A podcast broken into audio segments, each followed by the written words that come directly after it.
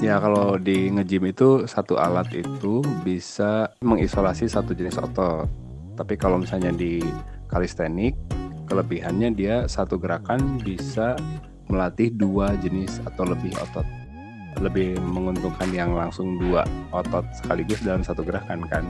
Itu sebenarnya uh, progressive overload itu jadi setiap kita latihan kita harus tahu load atau beban kita sebelumnya atau repetisi kita sebelumnya. Jadi pada saat berikutnya dia harus berusaha untuk menaikkan levelnya. Hmm. Jadi kalau misalnya misalnya itu tidak dilakukan, jadi pembentukan badan yang seperti yang di gym orang bilang tidak akan dapat.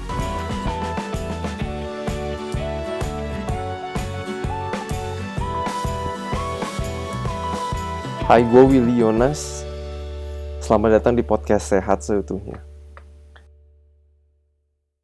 Halo semuanya, selamat datang di podcast Sehat Seutuhnya bersama saya Willy Yonas. Di podcast kali ini kita bakal ngomongin soal yang namanya olahraga calisthenics. Nah ini kan mumpung lagi pada di rumah semua nih disuruh uh, anjuran dari pemerintah juga karena lagi ada pandemik COVID-19 ini Semoga podcast ini bakal sangat bermanfaat supaya kita bisa belajar nih apa sih kalistenik terus uh, nanti juga kita bakal ngejawab pertanyaan-pertanyaan kayak uh, sebenarnya kalau misalnya latihan kalistenik itu ototnya bisa segede orang yang nge-gym gak sih? Nah, makanya di podcast kali ini kita punya bintang tamu yang sangat spesial. Beliau sempat menjadi ketua salah satu grup olahraga di kota Bandung yang namanya Bar Start Bandung. Beliau jadi ketua di kelompok olahraga ini dari tahun 2017 sampai 2020. Uh, eh, saya juga uh, encourage teman-teman semua untuk cek Instagram at barstartbdg itu B A R S T A R D B D G uh, itu banyak banget informasi yang bisa dicek uh, waktu dulu dari saya SMA itu saya udah tahu komunitas ini tapi saya akhirnya baru join di tahun 2019 dan akhirnya saya baru ketemu sama ketua Bar Start ini yang namanya adalah Bang Indra. Nah, saya berhutang budi banget sama Bang Indra soalnya. Kok berhutang budi? Berhutang budinya soalnya yang ngajarin saya bisa muscle up. Jadi selamat datang Bang Indra. Wah ya, thank you udah invite uh, saya. Thank you. Thank you Bang atas waktunya uh, saya tahu nih bang bang Indra bakal bisa ngebagiin informasi yang berguna banget buat teman-teman yang lagi dengar podcast ini. Um, gimana bang kabarnya? Sehat baik, sekarang? Baik. Sehat sehat. Masih di rumah aja? Aja, iya udah mulai boring. udah mulai boring. Sama, aduh sama pisan saya juga udah. Aduh mau ngapain lagi ya gitu. Oke, semoga bisa sharing dengan baik hari ini ya. Ya, amin, amin. Nah ini um, kayak tadi saya uh, bilang di depan Bang Indra ini ketua uh, kelompok Bar Start dari tahun 2017 sampai 2020. Nah ini yang yang aku tertarik sih, uh, Bang mau nanya dulu. Boleh boleh. Emang dari dulu Bang Indra itu udah udah tertarik sama latihan badan gitu Bang? Dari uh, kecil atau gimana tuh? Sebenarnya sih dari dari SMA udah pengen ya, pengen ngebentuk badan. Sebenarnya kalau tujuan saya sih sebenarnya bukan olahraga tapi pengennya ngebentuk badan gitu karena dulu kurus banget.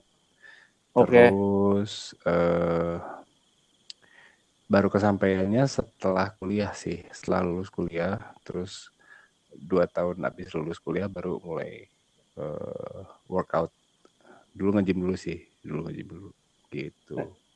Oh, tapi pas pas dulu Bang Indra dulu SMA emang dari kecil tuh kayak kecenderungannya itu kurus gitu. Iya, kurus. Kurus terus ya gitu, kurus. tipe tipe tipe badan yang kurus lah. Jadi apa? Kayaknya sebelas dua belas sama saya kayaknya nih. Iya. kayak mau makan banyak segimana iya, juga banyak. kayak kurus. Bener. Tapi kalau dari kecil um, apa Bang Indra emang udah suka olahraga atau misalnya kayak main bola atau basket gitu? Enggak, enggak. Dulu lebih ke organisasi sih. Lebih banyak terjun di organisasi, di himpunan gitu kalau di kampus ya. Jadi ah. jar jadi benar-benar bukan orang yang uh, suka basket, suka uh, volley, suka main bola gitu, bukan. makanya senang himpunan makanya akhirnya jadi ketua ya ketua barstar ya iya bukan yang bukan jadi atlet ya tapi malah jadi uh, manajemennya aduh co cocok banget emang tapi pastilah kayaknya Bang Indra juga yang ngajarin saya muscle up jadi sekarang mah udah mantap lah. Ah. nah ini udah sekarang? Kenapa? Udah berapa? Berapa apa? masalahnya masalah empat lah. Empat. Empat. empat skip skip. Aduh masih harus latihan nih. Hmm. nah ini hari ini kan kita mau coba fokus ngomongin olahraga calisthenics nih Oke. Uh, mumpung ya. orang-orang pada di rumah mungkin buat uh, teman-teman yang belum pernah tahu olahraga calisthenics itu apa sih Jadi calisthenics itu sebenarnya olahraga yang kalau nge-gym kan beban tubuh eh beban olahraganya itu biasanya pakai eh, dumbbell, pakai kettlebell atau pakai besi atau pakai apalah ya. Mhm. Tapi kalau eh, calisthenics itu pure beban tubuh kita sendiri yang jadi bebannya gitu.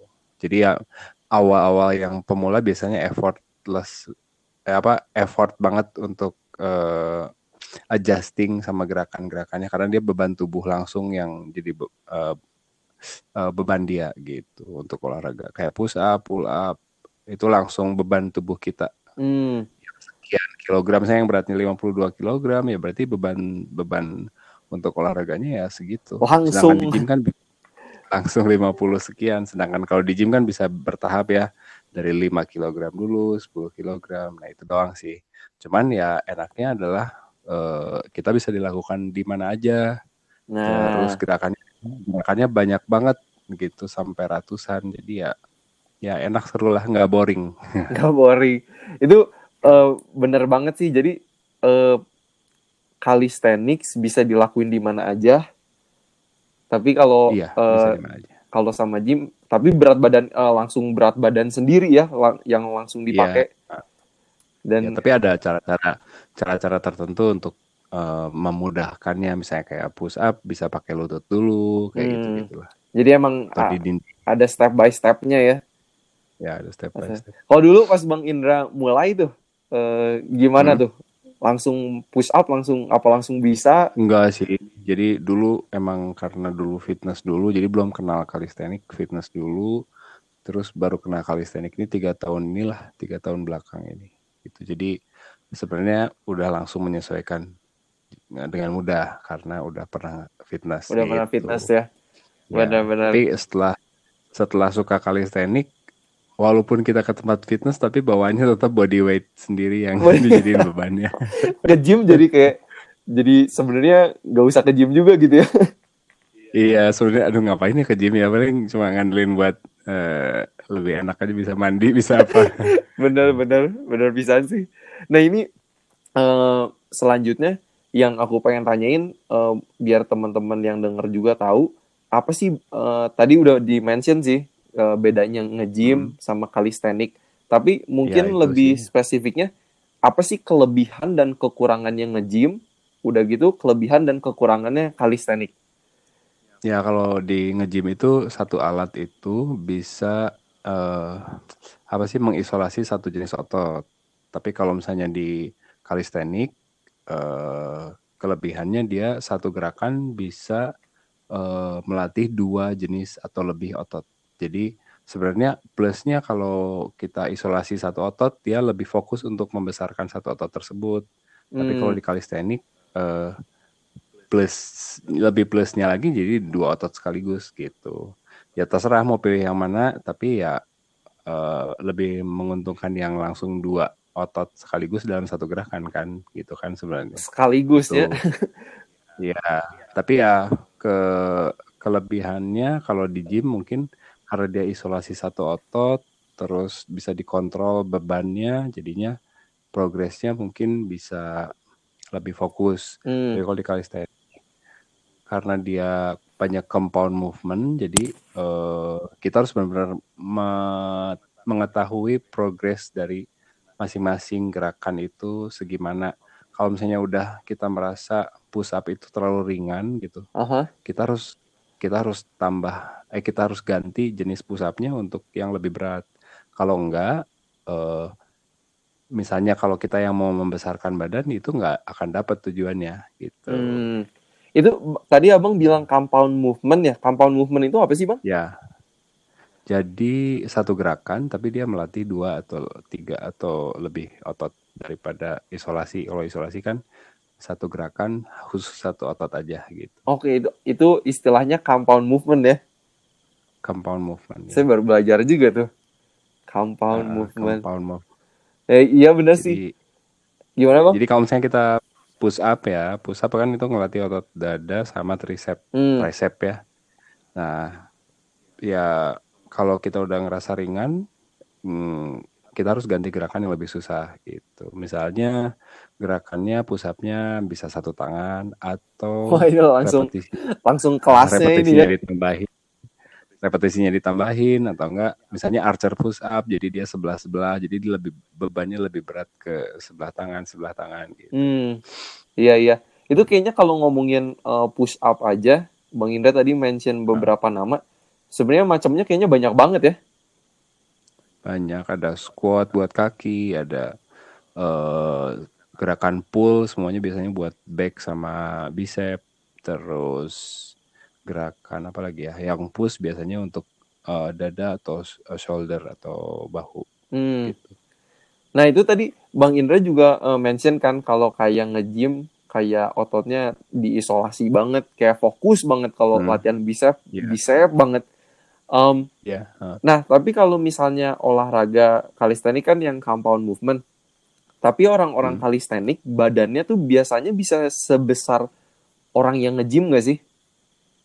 Eh, bisa harusnya kalau dia eh, men- mentaati eh, mengikuti aturan progressive overload.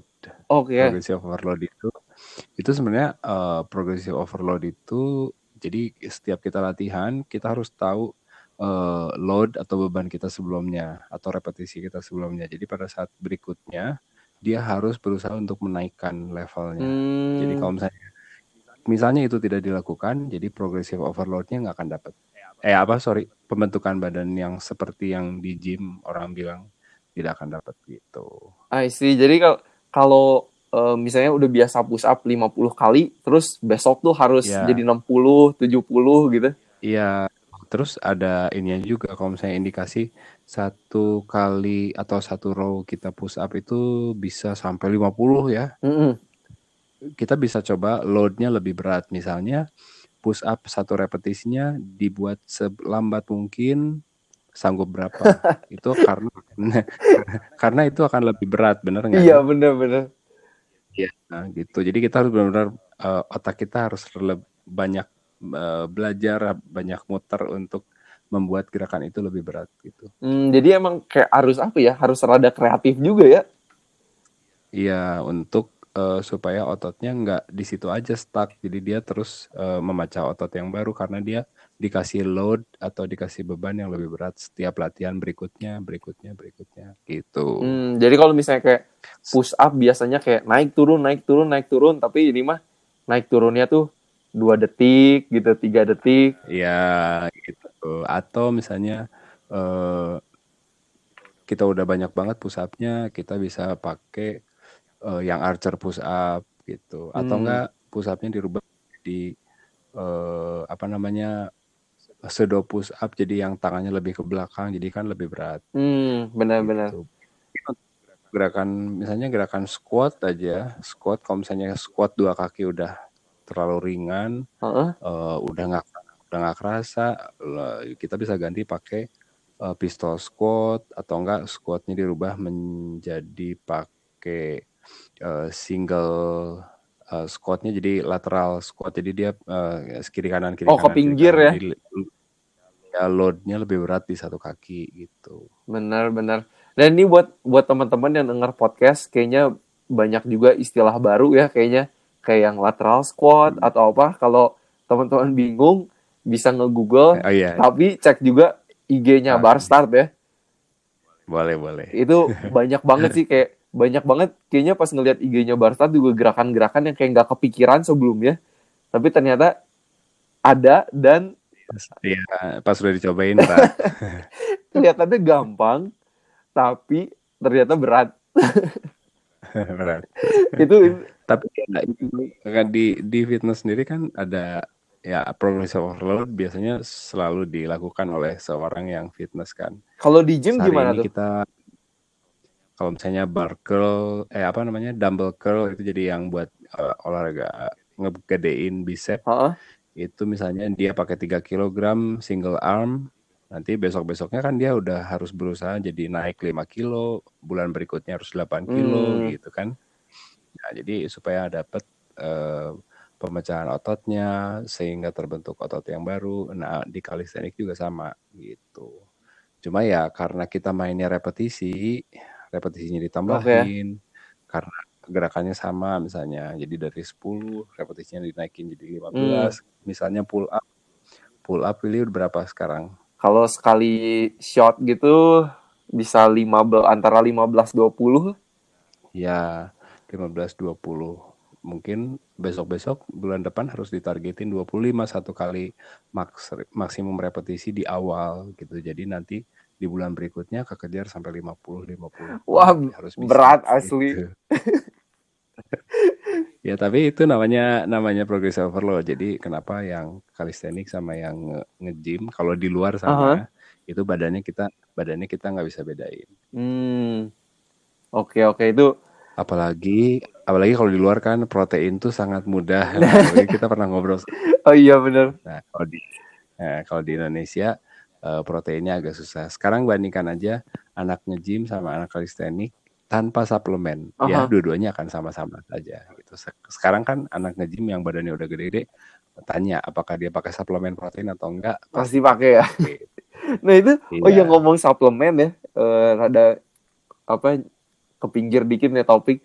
Cuman eh, kalau orang yang udah biasa pakai suplemen nih, terus tiba-tiba nggak pakai lagi, itu ototnya bisa ngecilin nggak sih Iya. bang?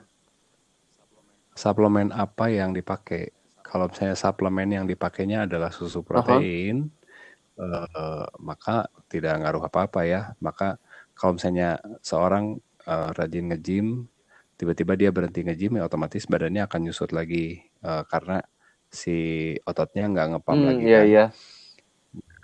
Tapi ada yang bilang kalau misalnya pakai protein gimana? Ya itu nggak ngaruh apa-apa. Eh nyusutnya pun bagus. Maksudnya nyusutnya adalah karena kamu sering pakai protein jadi eh, pro- ototnya banyak kan Hmm, iya iya iya. tapi kalau misalnya sup- suplemen yang dipakainya kayak apa ya kreatin kalau enggak eh, zat-zat kimia yang apa ya energi Aha. booster gitu entah ya kan banyak tuh energi energi booster yang di di di apa diiming-imingi oleh penjual suplemen bahwa ini bisa ngegedein Heeh. badan padahal dia hanya berfungsi untuk retensi air jadi dia fungsinya bukan ngegedein otot tapi dia meretensi air jadi mengikat air dimasukkan ke dalam sel-sel ototnya jadi selnya mengembung jadi seakan-akan Ah, oh nah itu ketika suplemen yang udah nggak dipakai lagi olahraganya nggak pernah lagi ya itu jauh akan nyusut gitu. Tapi kalau misalnya kita pakai suplemen protein ya nggak ada masalah hmm, kalau itu mah jadi ada kayak ngaruh. dikembungin sama air aja ya. Udah gitu? Ya nyusut aja. gitu. Ya makanya hati-hati kalau kita pakai suplemen. Kita lihat isinya apa asam amino kah protein Hmm, kah? Ya itu itu berarti bagus. Tapi kalau misalnya udah ada zat-zat kimia yang ketika kita googling itu kita harus benar-benar tahu dan googling itu apa dan fungsinya apa efek sampingnya apa itu jangan benar-benar. Jadi emang harus di, dibaca, dipelajarin baik-baik dulu sebelum pakai sesuatu ya. iya ingredientnya lihat dulu asam aminonya banyak oke ambil Hmm, gitu iya iya iya. kadang ada ada ada juga suplemen yang asam aminonya banyak nih proteinnya tinggi banget Aha, misalnya 5 52 gram per scoop atau apalah iya. gitu ya atau per ser- per serve-nya 52 gram tapi di situ ada lemak dan karbohidratnya juga tinggi tapi which is nggak masalah kan kalau lemak karbohidrat Aha. tinggi tapi di situ ada kolesterolnya tinggi banget ya itu jangan juga Hmm, benar-benar. Jadi emang harus di diperhatiin si overall semuanya ya. Jangan cuma Heeh, dilihatnya si jadi kita harus proteinnya doang gitu. Eh, eh, jangan teriming-iming oleh eh, gosip orang juga gitu. Pakai ini Ra, bagus. Nah, jangan. Bener, apalagi kita bisa apa ya gampang percaya kalau yang nawarinnya juga badannya udah gede gitu kan. Iya, apalagi uh, PT lagi kan. Gitu. Iya iya benar. Nah bang, ini yang uh, mau Iya. ditanyain juga. eh antara nge-gym sama calisthenics kan ada beberapa body type juga tuh. Kayak Iya. eh, Oke. mungkin abang bisa sebutin tuh eh, beberapa macam. Ya, uh, ba- en- en- ectomorph, endomorph, sama mesomorph. Nah itu bedanya gimana tuh? Kalau misalnya itu kan perbedaannya yang satu kurus dari kurus banget gitu kayak terus ada yang average jadi dia rata-rata segitu ada yang uh, gemuk banget gitu ya mungkin kalau misalnya kita pakai istilah meso ekto endo uh, takutnya orang nggak tahu kita bilang dari kurus banget dari sedang sama dari uh, gemuk atau berlemak gitu. Nah uh, untuk di calisthenics itu uh, treatmentnya beda sama dengan di fitness. Di calisthenics untuk yang banyak lemaknya berarti kan dia mau nurunin Mhm. kadar lemak berarti dia banyaknya menggunakan gerakan-gerakan body weight tapi yang sifatnya cardio jadi lebih banyak mungkin sekarang di dunia ini untuk nurunin lemak itu banyaknya pakai HIIT atau high intensitas Interval training ya? apa ya interval ya interval Oke. training itu yang lagi lagi rame dibandingkan dengan kardio biasa kayak zumba atau apa Jadi kayak zumba gitu nggak memang- kehitung hit ya? HI itu ya? kehitung hit tapi dia kan no rest kadang-kadang Oh, kalau si HIIT itu ada Iya, restnya, ada restnya kadang 10 detik 15 detik walaupun sedikit tapi ada lah ya. karena kan eh, sebenarnya sekarang lagi lagi bukan kontroversi lagi banyak penelitian meng- mengatakan bahwa heart rate juga paling penting dalam pembakaran lemak Hmm, Jadi heart, heart rate yang berlebihan di lebih dari 85 persen maksimum heart rate kita itu juga udah masuk ke dalam kategori bukan lemak kita yang dibakar tapi gula darah. gula darah Nah, yang iya benar. gitu. Jadi kalau misalnya heart rate yang optimum itu di 65 sampai 85 atau 60 sampai 85 saya kurang eh, lupa ya angkanya Oke. pastinya cuman kurang lebih se- segitu itu adalah yang optimum untuk membakar lemak dan biasanya itu bukan HIIT HIIT juga masih kegolong Hmm. tinggi tapi HIIT yang dimodifikasi untuk eh, jadi si coachnya atau orang yang melakukan Oke. HIIT-nya harus modify gerakannya supaya heart rate-nya enggak terlalu Hmm, tinggi gitu. Itu bener. Aku kemarin tuh baru juga sempat dengar eh, apa seminar dari dokter spesialis olahraga. Dia juga ngomong hal yang Ya, sama. nah. Dia bilang dia suka kasihan ngelihat orang-orang yang pengen turun berat badan dengan olahraga, tapi heart rate-nya itu tinggi banget. Udah gitu yang pakai jaket Ya. parasut, pakai apa? Padahal yang kebakarnya tuh lebih si gula darahnya daripada si lemaknya gitu. Ya karena kalau secara logika eh, tubuh itu kan di- dipaksa untuk kerja Hmm. edan ya pada saat kita oh, olahraga tinggi itu. Nah maka dia bingung si tubuhnya metabolismenya untuk menggunakan lemak itu karena kan dia butuh proses dari lemak dirubah dulu jadi Hmm. glukosa eh gliko apa dari gula darah baru dijadiin Iya, iya, energi iya. gitu kan eh dari gula sel baru dijadiin energi berarti kan prosesnya udah Hmm. panjang Ah, sedangkan saat, saat itu detik itu lu harus ada energi eh, cepat karena ini kita badannya lagi diedan-edanin gitu jadi dia pakainya gula darah gitu Benar, maksudnya. Itu dalam dalam apa ya? Dalam sederhananya ya supaya yang dalam sederhana benar-benar. Nah, itu eh, itu bagus juga sih. Jadi eh, buat teman-teman yang eh, punya body type-nya beda-beda disesuaikan ya latihannya. Ya, terus tadi kan berarti yang mau nurunin eh, lemak kan, tapi kalau yang dari yang kurus banget ya udah tinggal pakai gerakan-gerakan yang non kardio yang lebih sifatnya ke strength training yang akan membangun Hmm. ototnya gitu. Benar-benar. Ya dulu dulu inget juga sih saya sempat eh, banget seneng kayak yang 10K pengen cita-cita yang ikutan maraton gitu. Cuman waduh kalau Ya. badannya yang kayak tipe saya mah udah makin kurus aja sih, Bang. sih. Nah, tapi kalau yang soal heart rate tadi itu tidak berlaku untuk yang medium sama yang kurus ya. Jadi itu hanya untuk khusus orang yang mau nurunin lemak tubuh aja supaya optimum si eh, pembakaran lemaknya ya lebih lebih, cepat. optimum ya, iya benar tuh. Kalau yang kita-kita yang kurus mah ya hajar aja mau heart rate-nya berapa juga.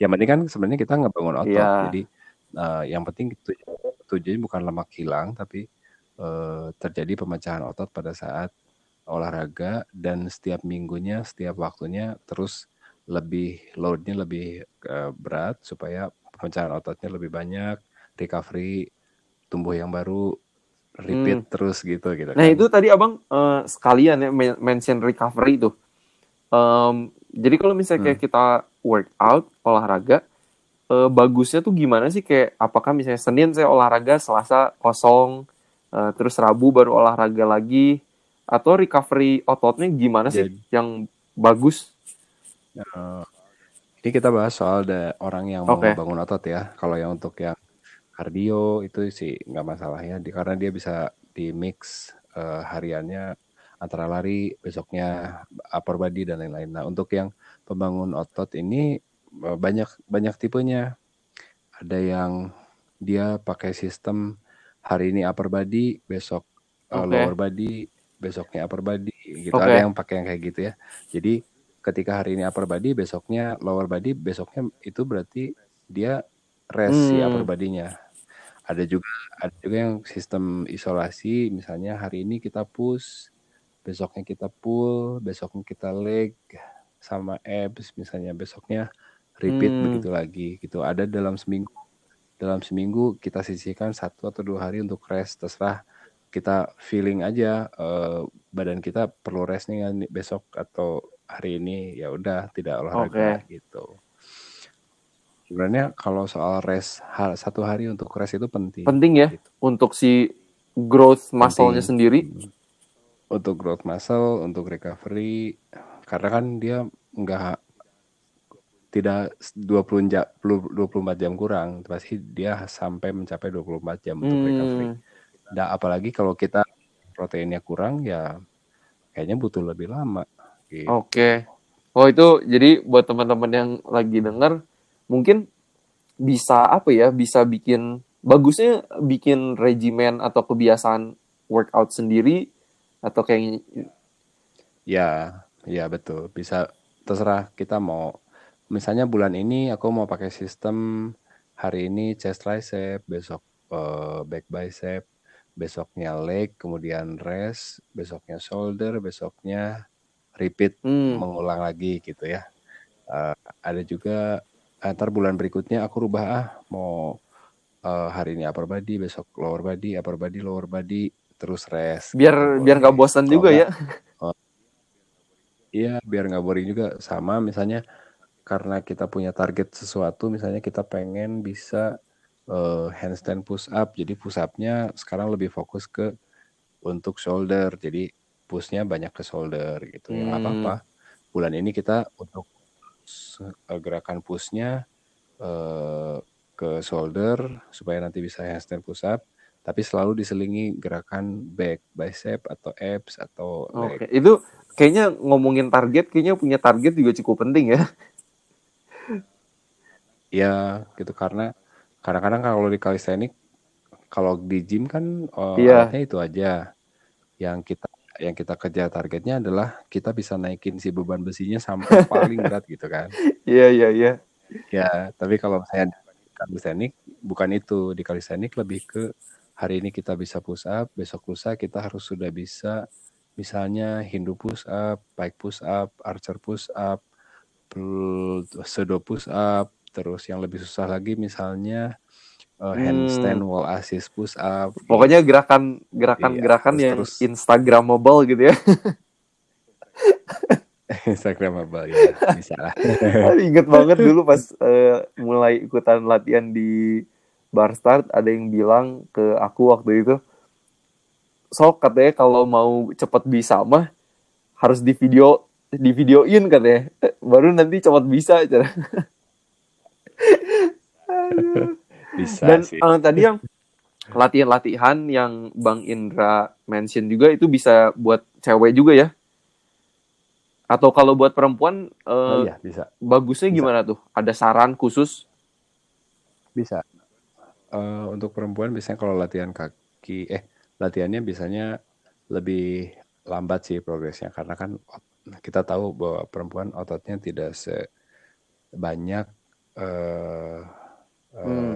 Laki-laki karena otot perempuan kan hormonnya juga beda jadi oh, pertumbuhan Hmm. ototnya juga beda makanya agak lama jadi dia harus lebih ekstra effort untuk bisa Aha. pull up misalnya atau bisa push up aja kan push up nih yang simple push up banyak cewek cewek Indonesia yang push up aja nggak Hmm. bisa sebenarnya gitu dibanding cowok jadi ya agak ekstra effort ya cuman serunya adalah karena cewek banyaknya yang mau l- melangsingkan tubuh jadi kebanyakan cewek di kalisthenik itu lebih ke Hmm. kardio sih Kardio. atau ke HIIT Oke. tadi lebih banyak ke kayak gitu gitu tapi jangan salah kalau cewek itu biasanya kalau disuruh handstand pasti lebih cepat Oh iya? daripada cowok biasanya Baru tahu.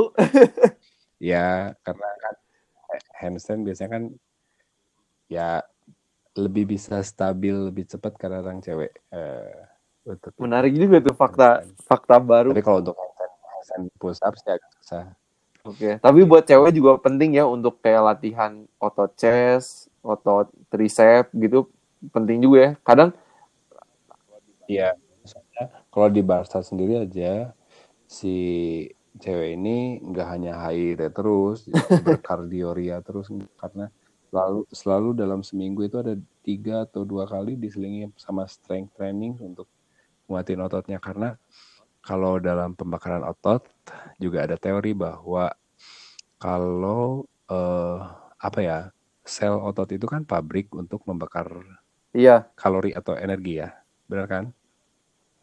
Kalau kita nggak punya pabriknya banyak, berarti pembakaran kalori atau energi atau bisa di lemaknya ah, benar. lebih lambat. Tapi kalau misalnya eh, kalau rumah produksinya banyak, berarti lebih cepat Ngebakar ya. eh, ngebakarnya lebih banyak. Ya, gitu. Makanya ototnya Benar. Jadi jangan jangan harus di-combine lah ya di di mix ya.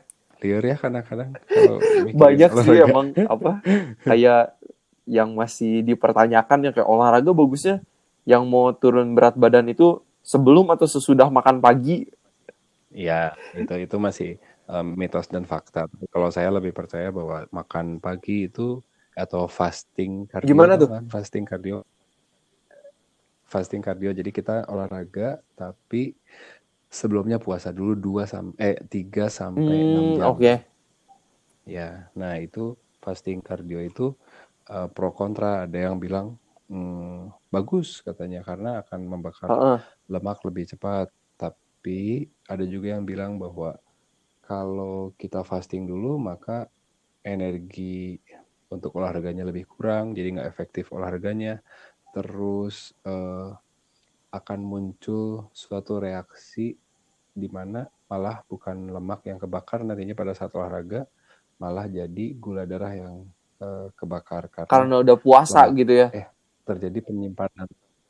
Ya, jadi pada saat puasa itu malah tubuh kita menyimpan lemak untuk cadangan energi apa gitu nggak Hmm. ngerti ada prosesnya juga.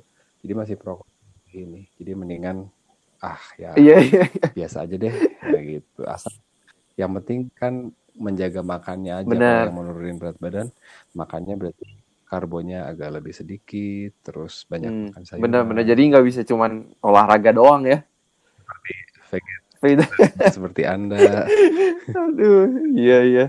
Nah ini eh, ke pertanyaan selanjutnya, biasanya ya yang abang eh, perhatiin sendiri di bar start atau di teman-teman abang, eh, Ya. setelah berapa lama sih orang mulai olahraga dan akhirnya biasanya mulai kelihatan kemajuan dari bentuk ototnya?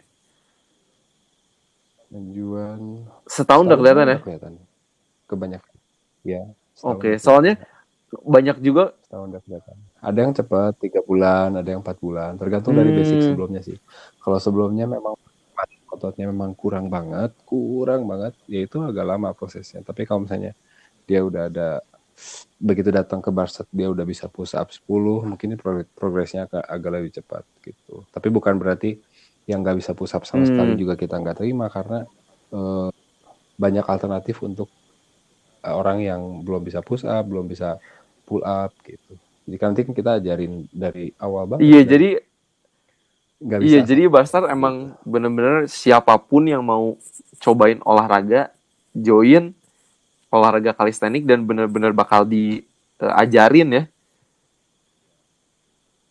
ya betul jadi eh, kita udah sistemnya juga kan udah dibuat ada beberapa kelas jadi sebenarnya nggak perlu malu sih orang datang bilang aja kekurangannya apa kelebihannya apa nanti kita place placement ke ke kelas yang harusnya dia Hmm. mulai gitu Iya, iya, iya. Itu itu keren sih. Eh, apa ya, semua ini volunteer dan emang nolong satu dengan yang lain aja ya. Supaya bisa Iya, cuma ini dalam keadaan begini kita jadi online terus semuanya. Eh, susah. udah kangen juga emang emang beda sih apa perasaannya tuh kalau olahraga bareng-bareng kayak lebih semangat gitu. Nah, iya sih itu. Tapi tergantung dari pribadi masing-masing sih kalau soal itu.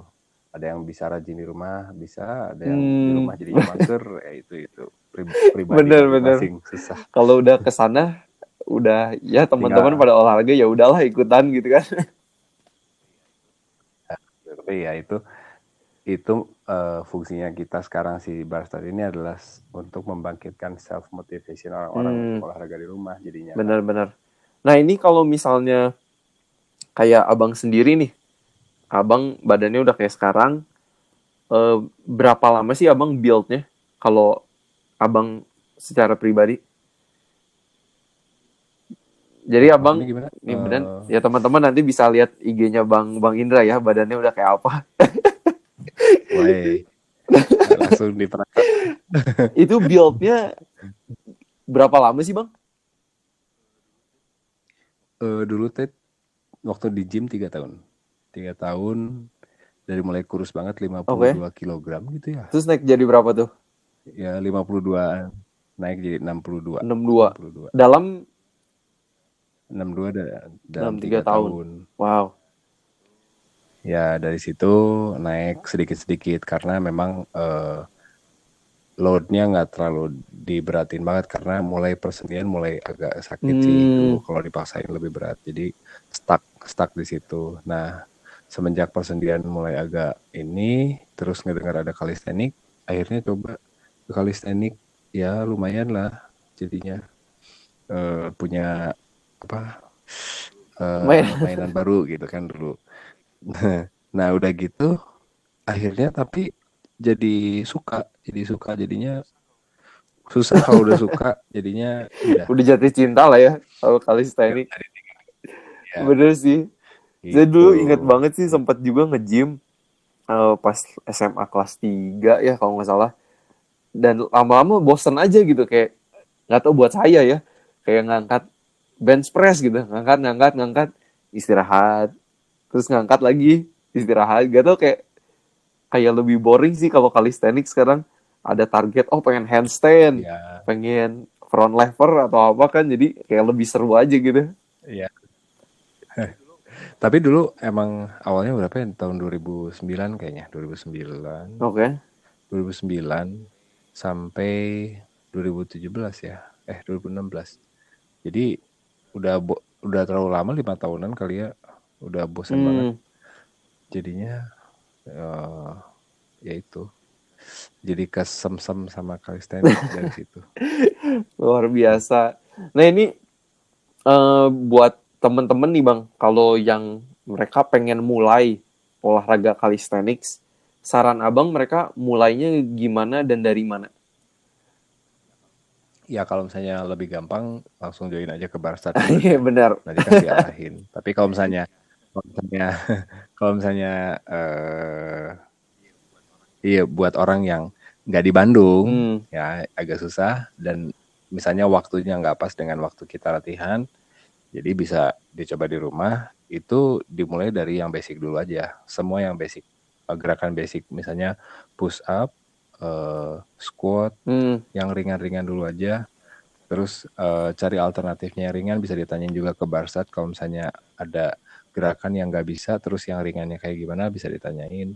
Nanti step by step bertahap repetisinya naikin loadnya naikin setiap waktu sampai akhirnya bisa ngejar untuk eh, push up, pull up, squat, eh, nanti baru Hmm. naikin lagi repetisinya, baru nanti mulai mulai load ke gerakan yang lebih susah gitu. Soalnya kalau basicnya nggak dilakukan dengan Mhm. baik, agak susah. Misalnya push, karena push up, pull up, push up adalah basic paling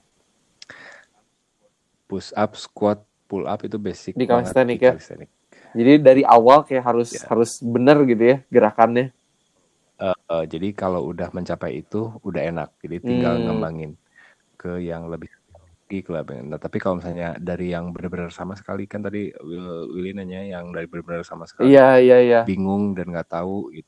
dicoba dulu tiga gerakan itu dilakukan eh, sampai benar baik, nanti baru naik. Oke. Gitu. Nah ini biasanya kan kalau orang yang eh, misalnya kurang sering olahraga sebelumnya terus mau mulai terus misalnya mereka push up 10 Iya. kali terus besoknya tuh udah yang ototnya udah sakit-sakit gitu. Udah kayak waduh bangun. Ya, bangun doms. tidur juga kayaknya udah susah banget gitu. Nah itu em, Nah, apakah itu normal? Terus gimana? Biasanya kalau orang udah ngalamin itu suka jadi pengen berhenti olahraga gitu. Ya itu namanya DOMS atau Delayed Onset Muscle Soreness. Nah, jadi itu sakit di otot. Jadi penumpukan asam laktat, terus ototnya butuh recovery karena dia uh, terjadi Hmm. pemecahan otot. Ya, itu wajar, wajar dan bagus justru. Tapi kita harus tahu kalau kita, uh, o- otak kita atau mind kita harus merasakan sakitnya di sendi atau di Nah. otot. Kalau di sendi, beren- kalau di sendi berhenti dulu olahraganya selama Hmm. seminggu misalnya sampai sendinya nggak kerasa sakit lagi. Tapi kalau yang sakitnya otot itu besoknya atau lusanya dilanjutkan olahraga aja walaupun masih kerasa sedikit sakit terus aja olahraga karena ketika olahraga lagi eh, misalnya hari ini kita latihan chest tricep eh, maka besok tuh pada saat bangun otot chest Sakit-sakit. dan tricepnya agak sakit Aha. pegel-pegel gitu ya. Nama, namanya itu DOMS. Nah, setelah itu misalnya eh, hari besoknya kita latihan back bicep atau otot punggung sama eh, Mhm. tangannya bicep. Nah, besoknya chest tricep lagi nggak apa-apa karena udah Hmm. selang sehari. Walaupun dia masih kerasa agak sakit, nggak apa-apa diolahragain lagi karena nanti dia akan ngeluarin hormon untuk eh ngeluarin zat yang akan mengurangi rasa sakitnya. Hmm. Jadi kalau nggak diolahragain, justru akan terus aja begitu gitu. Tapi kalau diolahragain lagi, dia akan sebenarnya nge-reduce si rasa Hmm, sakitnya. menarik juga. Jadi iya pernah denger sih sebelumnya juga. Justru kalau sakit terus habis recovery masih sakit juga pakai lagi aja Iya. gitu ya. Iya, jadi bukan bukan bukan mitos sebenarnya, tapi itu emang secara teori Tubuh akan merilis hormon endorfin, di mana hormon itu fungsinya untuk mengurangi rasa sakit dari DOMS itu sendiri sebenarnya. Kalau Iya. misalnya seseorang udah ngalamin eh, itu ya DOMS itu muscle soreness kayak otot-ototnya sakit, ada Iya. nggak sih yang bisa kita lakuin supaya paling enggak menurun lah rasa sakitnya gitu? ya, it- ya, antara tadi ya satu diolahragain lagi yang kedua eh, kan recovery itu akan terjadi maksimal pada saat kita Hmm. tidur makanya eh, orang yang olahraga olahraga untuk pembentukan otot dia harus benar tidurnya 8 jam atau 6 jam semalam tidak boleh tidur siang 8 jamnya karena harus di malam hari Bener itu beda ya.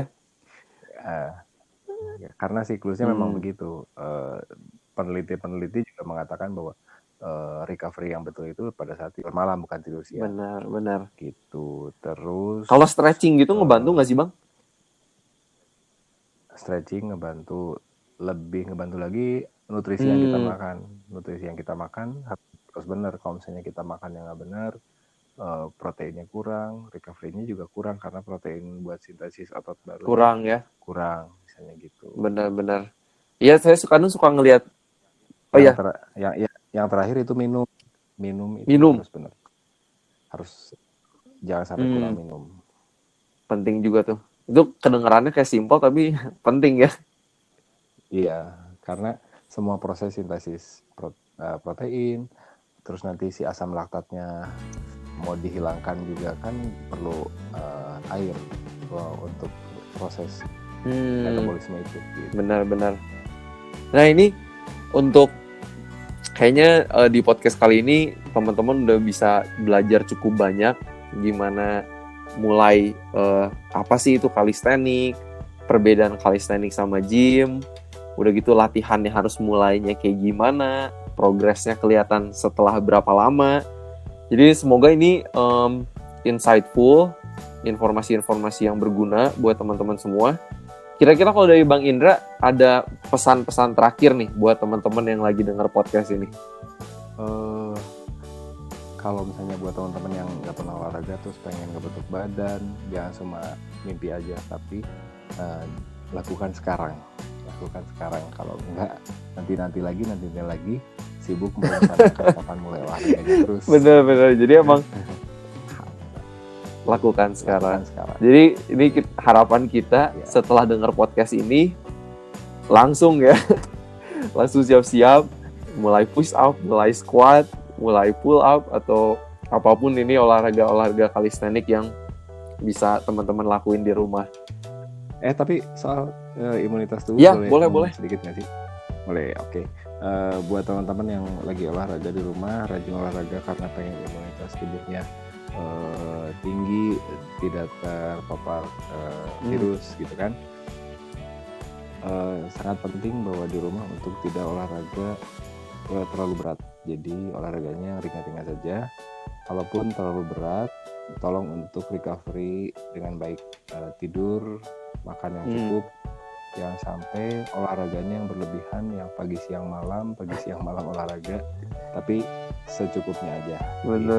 Iya waktu itu eh, kebetulan pernah baca juga penelitian kalau olahraga berlebihan malah menurunkan imunitas tubuh ya. Nah, tapi olahraga berlebihan yang seperti apa sebenarnya olahraga yang berlebihan yang sifatnya seperti persiapan mau eh, atlet Mau tanding, oke. mungkin teman-teman di sini bisa ngebayangin seorang atlet yang mau tanding maka dia akan olahraga atau latihan yang sangat keras nah itu yang sebenarnya menurunkan Hmm. gitu. jangan sampai olahraga seperti itu jadi olahraganya cukup sampai eh, 4 set sampai berkeringat bercucuran sudah cukup gitu jangan sampai yang benar-benar sampai eh, olahraganya 3 jam 2 jam Bener-bener. cukup 45 menit sudah cukup. Waduh itu tips yang bagus.